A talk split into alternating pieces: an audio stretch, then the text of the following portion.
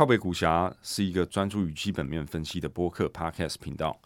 在 Apple Podcast、Spotify、SoundOn、KKBox 等等各大平台，我们将会定期发表我们的 Podcast，并深入探讨和总经、市场、产业、公司以及投资等等相关的议题。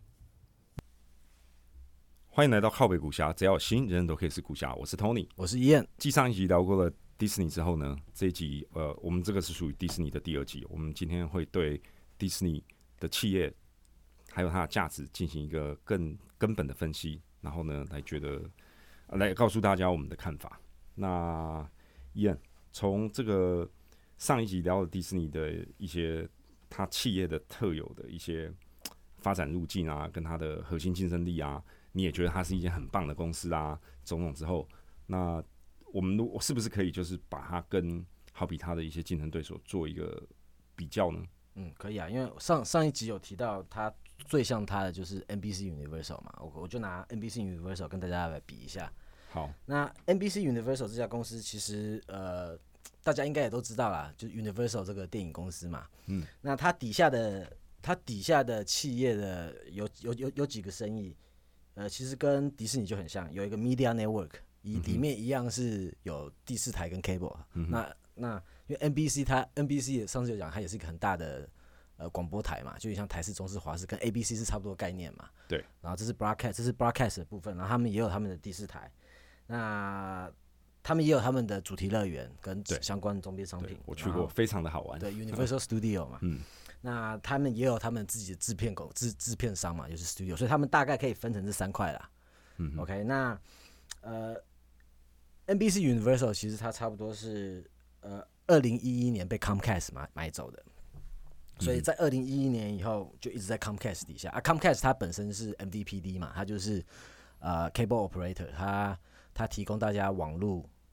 呃，网络服务，电话服务啊，像中华电信这种东西，在在在美国了。那 Comcast 在美国是最大的，嗯，它现在是就是它市占率差不多已经二十几趴了，嗯哼。OK，这给大家知道一下。然后它底下有 NBCU，好，所以他们在做的是差不多一样，大体上是一样的事情。那但是在质量上呢？质量上，如果说我们来看它的呃营运收入的的百分比的话，的的 margin 的话，嗯。就 Media Network 来讲的话，它的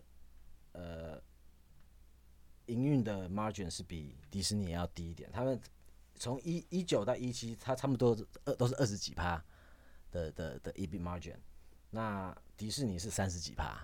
嗯，那当然这也是因为因为因为他们没有 ESPN 嘛。我上次有讲过，其实 ESPN 是迪士尼的金鸡母嘛。对。那因为 NBC 他们没有 ESPN 这个金鸡母，所以他们的 EBIT margin 比较低。那就就呃，主题乐园的部分的话，嗯，主题乐园的部分其实光看账面上的数字，呃，NBC Uni Uni Universal 是比迪士尼要高一点的。嗯哼。那其实这个应该是历史原因呐，就是，嗯，因为刚刚有讲嘛，迪士尼的主题乐园的的 EBIT margin 从呃零五年十几趴到差不多一一一八年。左右的时候已经涨成二十几趴了嘛？那，嗯，但是这个二十几趴还是比 Universal 低一点。那其实这个主要，我觉得主要原因，嗯，因为其实他们定价是差不多的。你去 Universal 的票跟去迪士尼的票其实是差不多的。嗯哼。那他们的 margin 比较低，其实，嗯，我们当然虽然是比较同一个时间，只是大家要知道说，就是迪士尼它是一直在。呃，像迪士尼乐园他们的区块，他只要有他们只要有发现说有有什么新的人物或新的故事大家喜欢，他们其实会增加嘛。对，就一块可能他们会多加 Star War 或 Marvel 的东西啊。对。但是，所以他们其实一一七年、一八年其实有加很多东西，他多投了投资很多东西，所以这个东西他还还没有暂时显现在他账面上面，所以比较起来可能不会不是这么 Apple to Apple。但是就数字上来看的话，NBC Universal 它它的主题乐园是比迪士尼要赚钱的。嗯嗯。但是。它的业务其实也比迪士尼要少，因为迪士尼还有还有游轮嘛，包含它主题乐园的这个呃，就是环球影城的这个在全球的数量，是不是也比迪士尼要少？我的印象中好像只有美国跟澳洲有。呃，还有东京好像也有，哦，东京，对对对，它对它数量也比较少，所以这也是一个原因，为什么它的还有可能利润会比较高嘛？但是这不是重，我觉得比较比较重要的是你要看它历史上他们的利润的改变，就是它有没有那个 pricing power 嘛？我觉得这是重点。那如果你去看它历史，从 Comcast 开始买的历史，从二零一一年来看的话，其实二零一一年他买 Comcast 把 NBC Universal 买下来的时候，他那时候主题乐园的 EBIT margin 是三十六趴，嗯哼，他到了一。一九年的时候，其实已经掉到三十趴，所以它其实是往下掉的。嗯哼，是在是在往下掉。对，那那所以那那你这个，如果你跟迪士尼比的话，还是沿路一直成长。这我觉得这个券是比较重要。这看得出来，其实迪士尼的 pricing power 比 Universal Studio 强。那这也，但是如果说你回去看，为什么呃 Universal Studio 它没有迪士尼这 pricing power？我觉得很大一点是因为这几年没有什么很好呃呃 Universal 没有出什么特别特别好的人物跟故事。嗯，这是很大一点，我觉得。所以有可能就是说啊，在未来他又那个拿的 big hit，对，如果还有 big hit 的话，他这边有什么超级受欢迎的，可能那边又会拉上来一点。但是因为迪士尼是它是这十年一直有不断的好的故事出来嘛，所以他们一直有不断在投资、投重新在吸引人，他们一直不断的涨价。那 Universal 可能因为他们没有没有这么多人物，所以他们没有办法做到这件事情。OK，这是这是 Park 的部分。那还有 Studio Entertainment 嘛，就是他们制片商这部分，这个利润也是差很多。他们的呃营运营运利润。呃，迪迪士尼的话，一九年、一八年都是二十几、三十趴，嗯哼，但是呃，NBC Universal 是十几趴这种概念而已，嗯哼，所以就是因为你这 number of hits 其实有差嘛。其实如果说你看一九年的 box office 上前面几集也跟大家讲过，迪士尼加 Fox，因为后来买走 Fox 嘛，一九年他们就占了差不多百分之四十的 box box office，等于说它的市占率非常非常高。那呃，Universal 的市占率差不多十几趴而已，所以。市占率，它的市占率是迪士尼的，就电影的部分的话，是迪士尼的差不多三分之一而已。你这你这里就就对啊，如果从这个角度来看，就是真的，迪士尼真的是一件非常可怕的公司。对，除了可爱之外，因为你想想看，在电影这么粉碎、这么 fragmented、好这么多竞争者的这个市场，它竟然可以在这种 box office 可以囊括这样 black boxer 都是它的。对啊，几乎就是可以说是秋风扫落叶的这个态势。这其实是相当可怕的一件事情。大家如果冷静下来，仔细去想想它的底层逻辑，在这个这么竞争的行业，它竟然一家公司啊，无论它是透过这个并购啊，买了 Fox 之后，它可以这样横扫这个，在票房上可以横扫，简直就可以说是吊打其他竞争对手。这其实是相当可怕的一个事情。嗯，对。那所以大概给大家有个概念嘛，就是他们这样比起来，其实迪士尼真的是。这个 pricing power 真的是，at least 现在看来就是只有迪士尼有啦，就是 NBC Universal 也是很赚钱，只是呃，你从它的呃数字上来看，真的跟它比起来还差了一还是有差，对对对。OK，那呃比较完以后，我们先来大概讲一下他们的价格估值的部分。呃，其实我最近是没有看，但是我差不多迪士尼，我记得现在差不多两百两百块左右。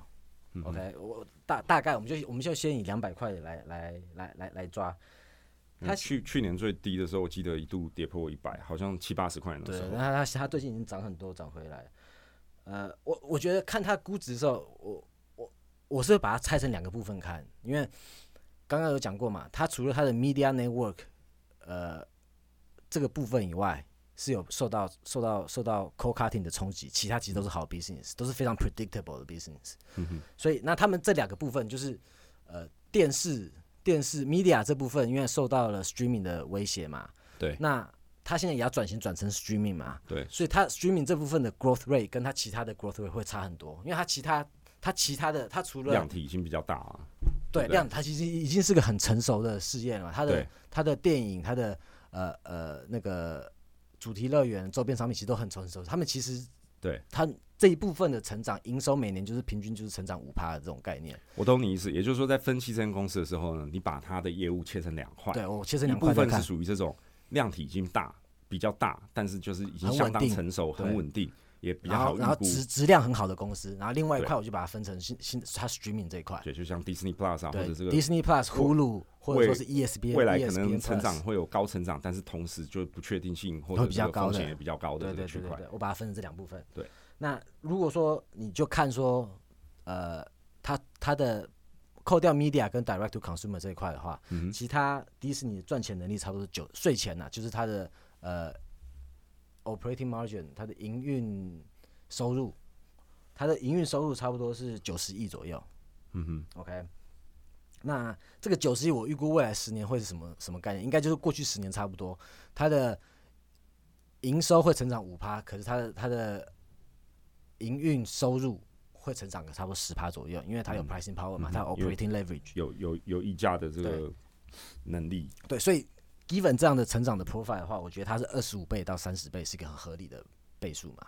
OK，那刚刚讲说。它的呃 operating operating income 是 nine billion。那如果说我们假设它的税税率会是二十五趴，那它的呃实际的，就是扣掉 D to C 跟 media 这一块的实际的收入，应该是要有差不多六十八亿美金。那如果说我们给它个呃二十七倍，刚刚讲二十五到三十倍嘛，我就抓中间二十七倍的话，它这部分是值差不多一一千八百四十亿，一千八百四十亿，one one hundred eighty four billion。OK，那我我们先来回推它现在整家公司大概是什么概念嘛？我刚刚讲迪士尼现在的呃股价是差不多两百块钱，那它的它差不多有呃十八亿股，现在有十八亿股在市场上流通嘛，所以呃它的 equity value 差不多是呃三千六百亿，那它还有债务嘛？那债务呢？债务这边我是扣掉它的一些现金，因为他们其实需要一些 operating cash 嘛。所以我扣掉它 operating cash 以外的 excess cash，它的 net debt 我我我抓差不多是六百亿，所以你三千六百亿加六百亿等于四千两百亿，这是它 enterprise value。嗯哼，OK。enterprise value 这个可能要跟呃听众解释一下，这个就是所谓的企业价值，基本上的算法就是你把公司的市值加上它的债务债务。减掉它的现金，嗯，好，这个是在私募领域大家呃常常用的一个呃基本的一个逻辑也好，或者说一个 matrix 也好，为什么呢？其实你想想看，其实很合理嘛。你要大约的估算一个公司或一个企业哈，一个一个实体的价值，你要看看今天就是说人家愿意付多少钱买买这个东西嘛。但是呢，现金你必须要扣掉，为什么呢？因为现金就是等于是多出来的嘛。但是债务你要加回去，因为那你买的这个。公司之后，你要承接这些债务，对，所以这个逻辑大概是这样，那就跟大家解释一下。对，所以刚刚讲 enterprise value 差不多四千两百亿，那我刚刚有估算过，因为刚刚我在估算迪士尼，呃，它的扣掉它的 media 跟 direct to consumer 那一块的时候，我的估算我是我是没有把它的 interest expense 放进去，所以我那边在算的时候，其实也是在算它的 enterprise value。嗯哼，OK，所以刚刚算出来它的那边的 enter enterprise value 是差不多呃一千八百四十亿嘛。所以我们要拿四千两百亿扣掉一千八百四十亿，剩下的就是两千三百六十亿。这个就是现在市市场上给他们 streaming 的这部分的价格，streaming 加上他们电视台这部分的价格，他们觉得这部分现在值了呃两千三百多亿。那这部分在他们现在赚钱是什么能力呢？给大家讲一下，就是税前呃 media media 就是他们电视台跟第四台这一块，他们的 operating income 呃营运营运收入。就是还没扣掉税啊，哈，对，营运收入这部分差不多是九十亿，但是它它 D to C 这一块营运收入是赔钱的，它赔了二十八亿，嗯哼，所以这两个加起来，其实他们赚钱是差不多六十二亿，嗯那你再扣掉税，假设一样，假设二十五趴的税，再扣掉税，其实，呃，差不多是多少？呃，四十几亿吧，对不对？如果百分之二十五的税率的话，就对，剩下来就是四十几亿嘛，那等于说。大家现在给这个现在赚钱四十几亿的的部分，大家给他的估值给两千多亿，等于说五十几倍，嗯哼，五十几倍，等于说现在的市场上呢是很看好它这一块的。但是，嗯，刚刚有讲嘛，这一块是现有的电视加上他们的 streaming 的 offer。对。那呃，我觉得，OK，我先先跟大家讲一下，如果说现在这个价格是什么意思？现在价格就是，如果你付这个价格的话，我觉得比较有可能。得到回报超过四趴而已，就是就它 streaming 这一块啦。因为，嗯，我先跟大家讲迪士尼他自己的目标好了。因为他们现在他们 streaming offer 有分三块嘛，Disney Plus、Hulu 跟 ESPN Plus。嗯哼。那 Hulu 这个东西，台湾台湾的朋友可能比较比较陌生一点，因为 Hulu 这个东西其实其实简单来讲，它就是一个，它把所有现在在电视上看得到的东西。他把它搬到网络上，对啊，它也像是一个数位串流平台。它它是串流平台，只是呃，它的 content 都是电视上所有看得到的 content。嗯哼。所以它呼噜这个东西的它的呃呃 strategic positioning 是比较像说，今天因为他们知道说大家想要剪线嘛，所以他们希望说剪线的人不看电视以后会跑来看跑来看呼噜，对，但是因为呼噜它跟它的 pricing model 其实也比较不不一样，它有它有一个所谓每个月付五五块钱，然后你有你你吃吃到饱没有方案吗？他就是看随便你看，但是五块钱你是有他他他的五块钱你是有有广告的，嗯，然后他还有另外一个方案就是所谓的他那五块钱的的的方案呢，呃，你是可以看到电视上面的内容，可是是你就是有点像说 video on demand 这种概念，嗯，但是你是你你你你你是有广告的，他还有另外一个方案是一个月好像五六十块钱，他那个。这五六十块钱上面，这个五六十块就是，呃，因为刚五块钱那个是你只是有个 library，你可以去 access on demand。那它这个六十几块钱就是你可以完全可以可以看 live TV，就是照 live TV 的 schedule，只是你是搬到网络上来看。嗯哼。那所以反正反正就是呼噜这部分就是他们只是希望说哦，如果大家不看电视要看只纯粹只是从电视跑到网络上的话，他就希望大家跑呼噜这一块嘛。其实呼噜这个平台是在美国现在第二大的影音串流平台啊。仅次于仅次于 Netflix 哦，不不不是 Roku，OK，呃呃，我应该这样讲，如果说你把 Roku 也放进去的话，对，呃，那 Roku 就是第二大了。但是因为我我我会把没有把它放进，因为 Roku 它其实它不是一个你的定位不同了，对，你可能把比较把它当成是一个 Roku 是有点有有点像一个 gatekeeper，对。对，它比较像说是 MVPD 的这种功能，嗯哼，它是帮助大家找到现在在网络上有这么多不同的 content 要怎么找。它是帮助大家找到这些东西嘛？它的它的功用是这样子，但是迪士尼他们的他们的附加价值是我我创造这些这些这些内容给大家看嘛？对对，所以我觉得迪士尼跟 Netflix 这边是比较像，Roku 可能就是虽然 Roku 它也有一些自己的内容，只是很小很小的部分啊。我觉得嘛，他们的 competition 的模式是不太一样的，所以我这边是没有把把把把 Roku 放进去。好，没问题。OK，那那刚刚讲 Hulu，还有还有 ESPN Plus，那 ESPN ESPN Plus 其实这个东西，嗯。就基本上是所有的网络呃，所有的呃体育赛事，除了 NBA 跟 N NFL，你都可以在 ESPN Plus 上看到。那它其实它当做是很有原因的嘛，因为 NBA 跟 NFL 是最多人看的，也是最贵的。那这个部分它还是要大家在电视上面看。嗯哼。所以，但是它还有另外一个 carve out 一个 ESPN Plus 出来。那呃，他们当然这里面最大的主力就是 Disney Plus 啊。OK，那 Disney Plus。迪士尼他他们自己是预估说，二零二四年 Disney Plus 他觉得他们可以达到差不多呃两两亿三到两亿四的用户。你觉得这个预估合理吗？算过度悲观？我觉得应该算是一个蛮合理的、合蛮合理的预估啦。因为嗯，迪士尼的 brand 是真的呃，就是非常的强大，对啊，非常强大。像给大家一个数字，他第一他们推出一年。迪士尼推出一年，他们的用户就已经达到差不多一亿啊！你说迪士尼迪士尼加了，对，Disney Plus，对对对，我应该是说迪士尼 Plus 加上 ESPN Plus 加上 Hulu，这个一年的时间全部加起来，他们就到达了一亿用户了。嗯，就是新增新增的用户一年内就多了一亿。那里面大部分的有差不多六七十趴都是迪士尼 Plus。嗯哼，那其实这就讲了嘛，就是你看。Netflix 它花了多久时间才达到一亿用户？嗯，对不对？迪士尼的话，其实这个其实就可以看得出来迪士尼他们这个品牌的吸引力嘛。因为很很快，其实从从 Linear TV 到 Streaming TV 很大一点就是很大一点不同就是呃内容会在 Streaming 上内容会变爆多，大家要有方法去找嘛。有两种方法嘛，一种就是靠 Recommendation 去找，然后你去听大家讲说有什么好看的；另外一个方法就是，哎，我知道说迪士尼有我喜欢看的这个品牌有我喜欢看的东西嘛。所以其实他就这方面，他其实真的是蛮厉害的。嗯哼，OK，那呃，OK，我们先讲迪 Disney Plus 他们的预估是呃二点三亿到二点四亿嘛。如果说它可以达到这个这个成长成长的速度的话，呃，哦，还有要跟大家讲清楚，就是 Disney Plus 它在呃印度，印度它其实呃他们是一个叫 Hotstar Hotstar Service，Hotstar 其实是他们跟 Fox 买来的。那其实 Hot Hotstar 这个 Service 跟 Disney Plus 呃，定位不太一样。Disney Plus 它的定位是差不多一个月七每个月七块钱嘛，然后是没有没有广告的。OK，那他们现在今年开始好像三月份开始要涨八块钱了。哎，你看，我们我们先先算出七八块这个概念的话，这是 Disney Plus。那 Hotstar 这个东西其实，呃，它其实本来是有三个 tier 的，在迪士尼还没有买他们之前，在迪士尼还没有买 Fox 之前，Hotstar 这个 service 在印度就已经是最大的 streaming service，它的用户有三亿多人，嗯哼，很多哦，嗯哼，对，因为印印度是很大的市场嘛。对。那这三亿多人里面，其实是有三个，他们有三种 pricing point，他们有一个叫 Premium，一个叫 VIP，然后一个 Basic，嗯哼，价格就是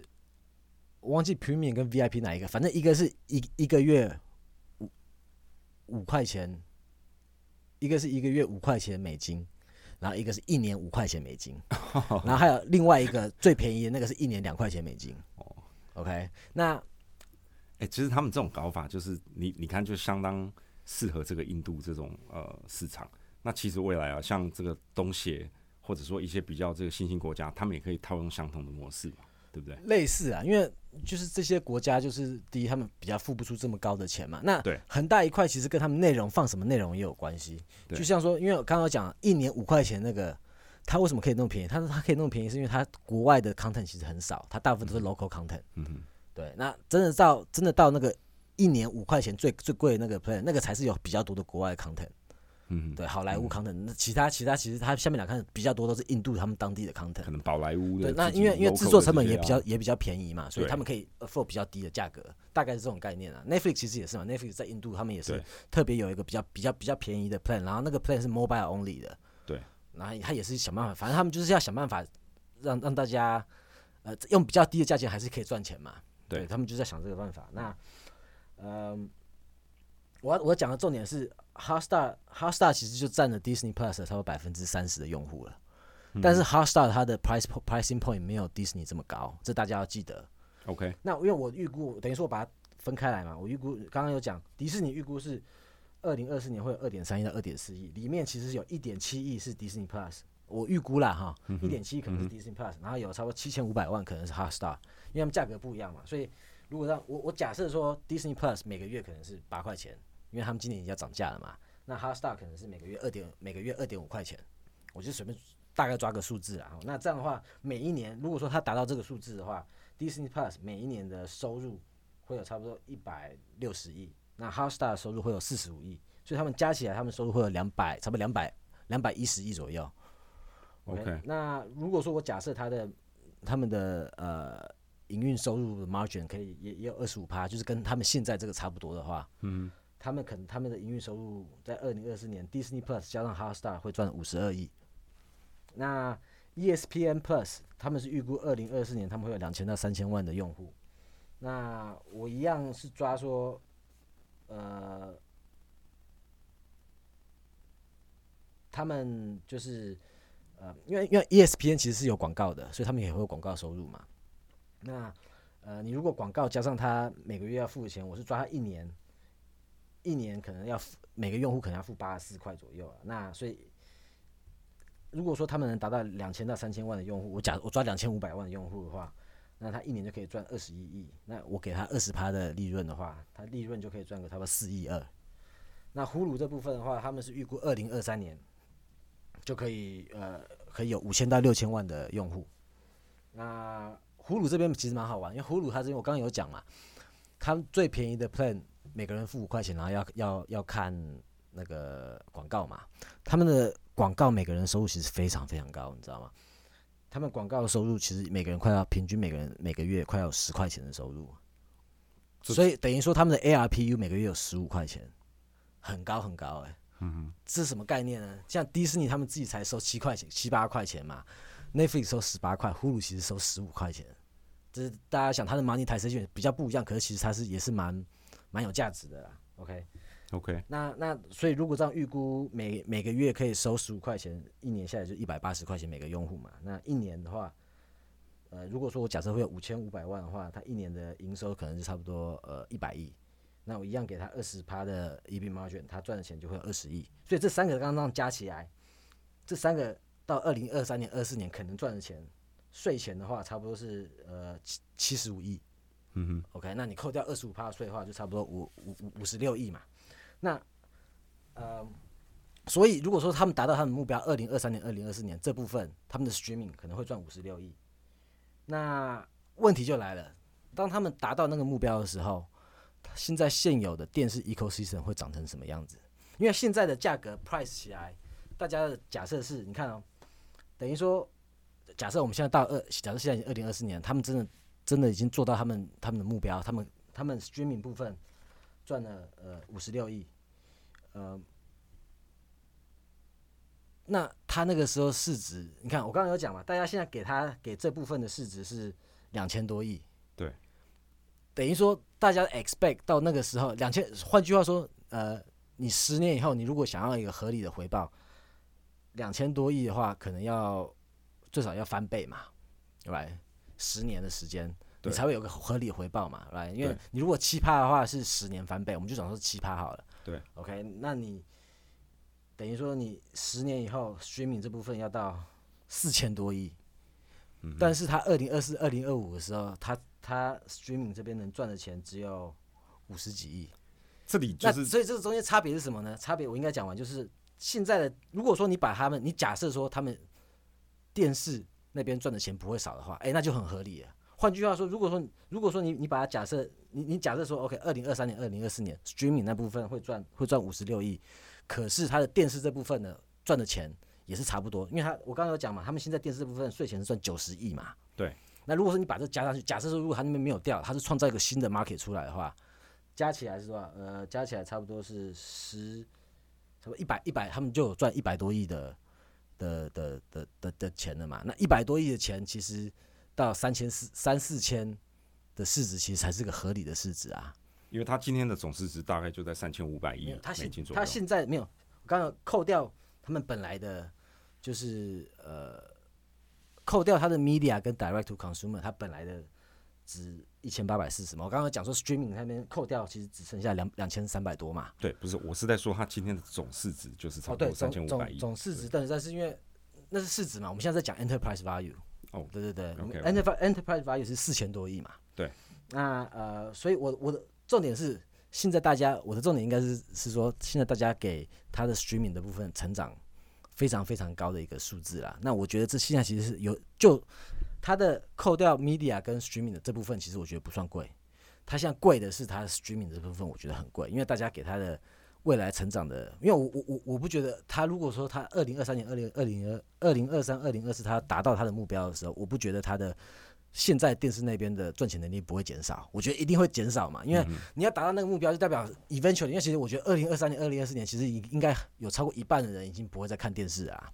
那他们那边的一定会影响到他们那边的赚钱能力嘛？嗯那现在现在的有点这种打到自己的概念了，就是一一我一定会打，因为不可能说难难道你觉得会有人又看电视又看 streaming 吗？不会吧，这是浪费钱嘛？对，应该不会有人我又买第四台，然后我又 又付 streaming 的钱，对，就是很多 duplicate，你看不了这么多东西嘛？所以你要么就是从 streaming。呃，从电视台跑到水敏，然后就不回去了嘛，那就会影响电视台那边的收视率，所以那边的那边的钱是一定会少的嘛。但是现在市场上这是个大趋势啊，看起来好像是觉得说，哎，他们那边不会少，他们旧的电电视那边不会少，然后新的那边会一直成长。现在 pricing 的 valuation 大概是这样啊，which 我觉得其实不大合理。你这里所谓呃，跟也跟大家解释一下，艺人这里所谓的 pricing 的 valuation 就是怕大家听不懂，其实基本上就是说。市场上现在已经反映在它估值上的预期，呃，简单来讲就是说，呃，感觉起来呢，照我们的分析看起来，基本上市场觉得它传统的这部分，也就是比较成熟的这部分，它就是不会掉，但是呢，它又给了新增长，也就是 online streaming 的这个部分很高很高的这个估值跟未来的预期空间。所以整体讲起来，这样看起来是有点偏贵了。对你，你可以这样看，或者你可以看另外一个方法，就是哎，他们觉得电视那边会掉。那如果说电视那边会掉，就代表说他们预估他们 streaming 那边会成长的是比他们公司的预估还要高的。对。那这两个其实都会都会造成我刚刚讲的那个现象啊。那两个都可以解释，那是哪个我不知道。但是，嗯，我觉得 Disney 它要超过他们的目标很多，是应该是有点困难啊，因为。毕竟，我给大家一个数字哦，像呃，迪士尼他们自己预估到二零二四年，Disney Plus 他们的实际的 content 的预算差不多是九十一百亿左右。那 Netflix 在二零二零年 con content 的预算就已经一百五十亿了。所以换句话说，他们那个东西当时上来的时候，其实如果说你把 Disney Plus ESPN Plus 加 Hulu，他们那时候二零二三年、二零二四年全部加起来的呃内容的 budget 差不多也是十五亿左右而已。可是它是分三个 platform，OK，那 Netflix 是一个 platform，所以在 D 在 Disney Plus 上面可能看到东西一定会比 Netflix 少很多啦。这是肯定的。对，那因为他们他们的策略不大一样嘛，他们策略就是用他们这些很好的品牌、很好的故事去吸引人嘛。对，所以量的话是绝对不会有 Netflix 这么多的。那也就是说，其实呃，它的这个品牌的定位其实跟 Netflix Netflix 它的品牌定位是呃，不管是谁，应该都可以在 Netflix 上面找到东西看。嗯哼，但是迪士尼的品牌定位是某一些特定的族群才会在它上面找到东西看，所以呃，嗯，所以这个蛮值得，这个蛮值得深思跟玩味的。但是如果仔细想想，好像确实是如此。因为 Netflix 的听众，我觉得 Netflix 的观众呢，就是无论你是什么年纪，无论你住哪，大概你都可以找到你喜欢在上面要看的东西。可是迪士尼好像，就像我感觉，就是可能，譬如以台湾来讲吧，如果很多年纪比较大的北北啊阿姨，可能就不见得会有在迪士尼那边能找到他们喜欢的那这个其实跟他们 Fox 的呃 acquisition 很有关系，因为 Fox 它里面很多电影、很多内容是给成人看的，像 Dayport。对。Dayport 这个东西就是 Fox 是。拍的，嗯。那其实迪士尼他他们不想出 Dayport 这个这个人物，因为跟他们的品牌形象是有违的，哦。所以这是为什么他们迪士尼的品牌形象可能是比较家庭嘛呃嗯对，所以所以他们买完对适合大人看的 content，他们 Fox 很多适合大人看的 content，他们其实后来都把这些 content 放到呼噜里面，嗯哼，对嗯但是还还是一样嘛，因为这是分散的，还是回到你就是就品牌来讲的话，其实你刚刚讲的是没有错的啊、好，而且刚刚提到的 Netflix，那我就不免想要在在探讨这个 Disney 的 valuation 的时候，我们也不免想要探讨就是所谓的 risk factor，也就是风险层面。像 Netflix，as far as I can tell，或者从我的角度来看，它就是迪士尼至少在数位的这一块很大的一个竞争对手。对你如果说从一个从这个角度来看，就是大家时间有限嘛，那我看 Netflix 时间就是我少看迪士尼的时间，这个角度来看，他们是竞争的没有错。可是如果说你从他们品牌的定位来看的话，其实我觉得他们并没有直接的冲突啊。嗯哼，什么意思？就是说，我觉得说 going forward 应该会变成说，就是大家都有迪士尼，然后又有 Netflix，因为他们两个的内容第一不重叠嘛，嗯哼，然后都你都是好的内容，你其实你都会想要看嘛。所以我觉得他们并没有，并没有说，哎、一定说是非 Net Netflix 或者是迪士尼这种选择这样子。等于就是不是直接 head to head 的 competition，而是可能是一个互补。对，因为其实都是一个娱乐的这个平台，你可以去找你想要看的东西，对，因为可以同时拥有。对，因为现在这个东西，其实我我的看法是，其实现在就是，呃 c o cutting 是一个 trend，嗯就是它是一个 secular growth 的一个 trend 嘛，就是大家现在都要电视都都都不想在电视上面看，想在网络上面看的。那网络速度越来越快，就会越来越多人往这边跑，这个是个趋势嘛。所以，嗯，我觉得很重要的一点是想说，你要去 evaluate 各个这个不同 streaming service 他们的 positioning 在哪里，然后他们在这个趋势底下能拿到多少饼嘛。所以像我刚才讲，迪士尼可能就是指一部分而已，因为不会全部人都会对他的东西有兴趣，但 Netflix 可能就不一样。所以，嗯，所以，所以我不觉得他们有直接竞争。所以，嗯，但是如果说你要把 Netflix 跟我们就就讲一下说，现在的这个价格，Netflix 跟迪士尼哪个比较好？嗯哼呃，其实我现在就这个价格来讲的话，我会比较偏向 Netflix，嗯哼，因为呃，就是就价格来讲，我觉得 Netflix 比迪士尼便宜啊。因为迪士尼刚刚有刚刚有分析过嘛，我觉得它 streaming 这一块的现在市场上给它的 value 有点太高了。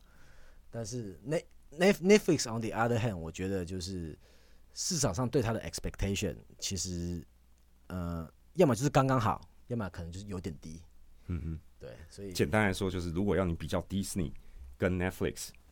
你在现在的这个价格的这个前提之下，你会觉得 Netflix 网飞对你比较有吸引力，就对了。对，从这是从价格的角度来看，但是如果说我们先不管价格，我们只是比说这两家公司的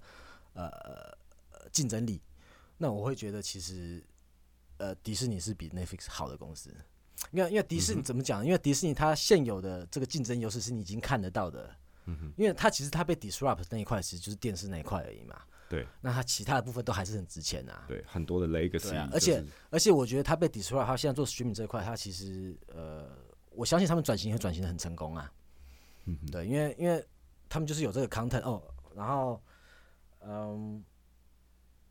刚刚忘记讲了，就是迪士尼他们转型的时候，其实他还有买一家很很重要的公司，大家可能不知道，就是叫呃 B A B A M Tech 这家公司是之前帮 M L B 做转播的公司，因为 M L B 其实很早，两千多年的时候就可以在网络上看 M L B 转播了，他们这个 technology 已经有很久了。哦，这我还真的不晓得。对，那那反正还有一个很好玩，就是其实这些传体传统媒体业，他们要转到做 streaming 的时候，他们一开始其实都有试着自己做过，但是他们一开始自己科技都做不起来。最大的飞跃就是 HBO，HBO 他们 season seven 要要 season seven 才他们那个呃那个叫什么啊？Game of 对 Thrones，Game of Thrones 那那那个他们 season seven 的时候开始在网络上 stream 嘛。对。他那个准备之前，他们本来想用 HBO 自己的科技，结果他们搞不定。哦，真的哦，对，所以他们后来才才，他们后来就外包给这个 M 哦，所以这个东西 B 西，A B A M Tech 这个，所以这个东西它也是有这个相当程度的技术门槛的。这样其实是有，其实并不是说谁要搞就一定对，其实你要把网把把影片放在网络上 stream，你要你有很多 coding 要做，因为他们其实他们那他他第一个要先做的，他要先把这个网络的这些 digital file，他先 compress。对，然后他要把它 digitize，然后你在网络上播放的时候，它其实里面是有是有 algorithm 说，哎，你你这个时候要放，他再把它 compress 再把它放放放回来本来的这个是有个很很复杂的过程啊。然后而且你还要想说，如果如果说你同时有好几十好几百万个人在 stream，你这个时候你的 server 可不可以承受？嗯，不能当掉啊，什么什么的这些东西其实都是一一一门技一门学问啊。那那反正他那时候也花很多钱把这家公司买，迪士尼还是买把这家公司买过来。这家公司他花了四十亿美金买一家八百五十人的公司啊。对啊，然后这种高附加价值的产业就是如此啦。对啊，那反正但我的重点是，反正就是 HBO 之之前也做不出来，他们也是外包给这家公司的。然后后来是 HBO 被 AT&T 买走以后，哦，他才有办法自己做出来，比较有资源哦。，还有这个典故这样。对对对。嗯嗯嗯，反正 anyways，那嗯，所以讲到来来 conclude 一下迪士尼对怎么看迪士尼这家公司啊？我觉得它的现有的资产都是非常好的资产，它的品牌，然后它的 pricing power，嗯，议价能力，对，都是非常好的，都是他竞争力。可是我觉得他的，嗯，他的 acquisition history 不是到太好了，其实应该是说，呃，当然他买 Marvel、买 Pixar 都是对的决定，买买买 Star Wars 都是对的决定。可是怎么觉得不是太好呢？是因为觉得他付的价格我觉得他他他都付很高的价格。嗯嗯对，那你看，呃，我们先不讲 Pixar 跟 Pixar 跟那个呃欧 Marvel 还有 Star Wars，因为这个是真的有 content 嘛，来，对，它这些真的不算贵，但是你看 Fox，我就觉得它买的很贵，B B A M Tech 我也觉得它买的很贵。嗯那感觉就是这家公司有一个习惯，就是他们自己做不做不出来的东西，他们会砸大钱去买，对对对，感觉这这是一个他们的 capital allocation，我觉得大家比较注意的地方啦。嗯，capital allocation 就是资本配置的。伊恩这里讲的解释就是说，一个公司的领导阶层呢，在做很多并购或者商业上的策略的时候，这个资本的配置方面，呃，大概从这个角度去理解了。不过，呃，话又说回来，就是说，他也要生存嘛，因为今天也面临很多当然，我新时代的我我不是说他对他应该是要买那些东西，只是当然这个就是因为因为他买这些公司其实都是除了 Marvel 以外，其他都是上市公司。那你要买上市公司，本来就不可能很便宜的买了嘛，因为你一定要溢价买啊。对对，所以这个就是当然，我我我也不是说他做的不好啊，只是就是他如果他可以花少一点钱买这些东西的话，我我会比较安心一点呐、应该这样说。好，那那除了这个总结，那至于就是呃，在一些比较直化的方面呢，它有没有什么潜在的风险？好比就是领导阶层的改变啊，哦，对他新的那个八百个去年下二零二零年下任的嘛，对，现在换了一个新的 CEO。八八一个是退休的嘛？对对，退休退休退休退休，他也他也做了十五年了，嗯嗯嗯。他就一直不断 delay 又 delay 的退休计划。但是对，他也他他换一个新的人上来了，那这个新的人，嗯，就还要再看看啊，因为呃，他上来的人其实其实嗯，管理层也有大洗牌。哦嗯，有个很好啊，可以跟大家讲，之前八八一个他他他们刚推出 D to C 这个 segment 的时候，他是找一个叫 Kevin Mayer 的人。那 Kevin Mayer 这个其实一直在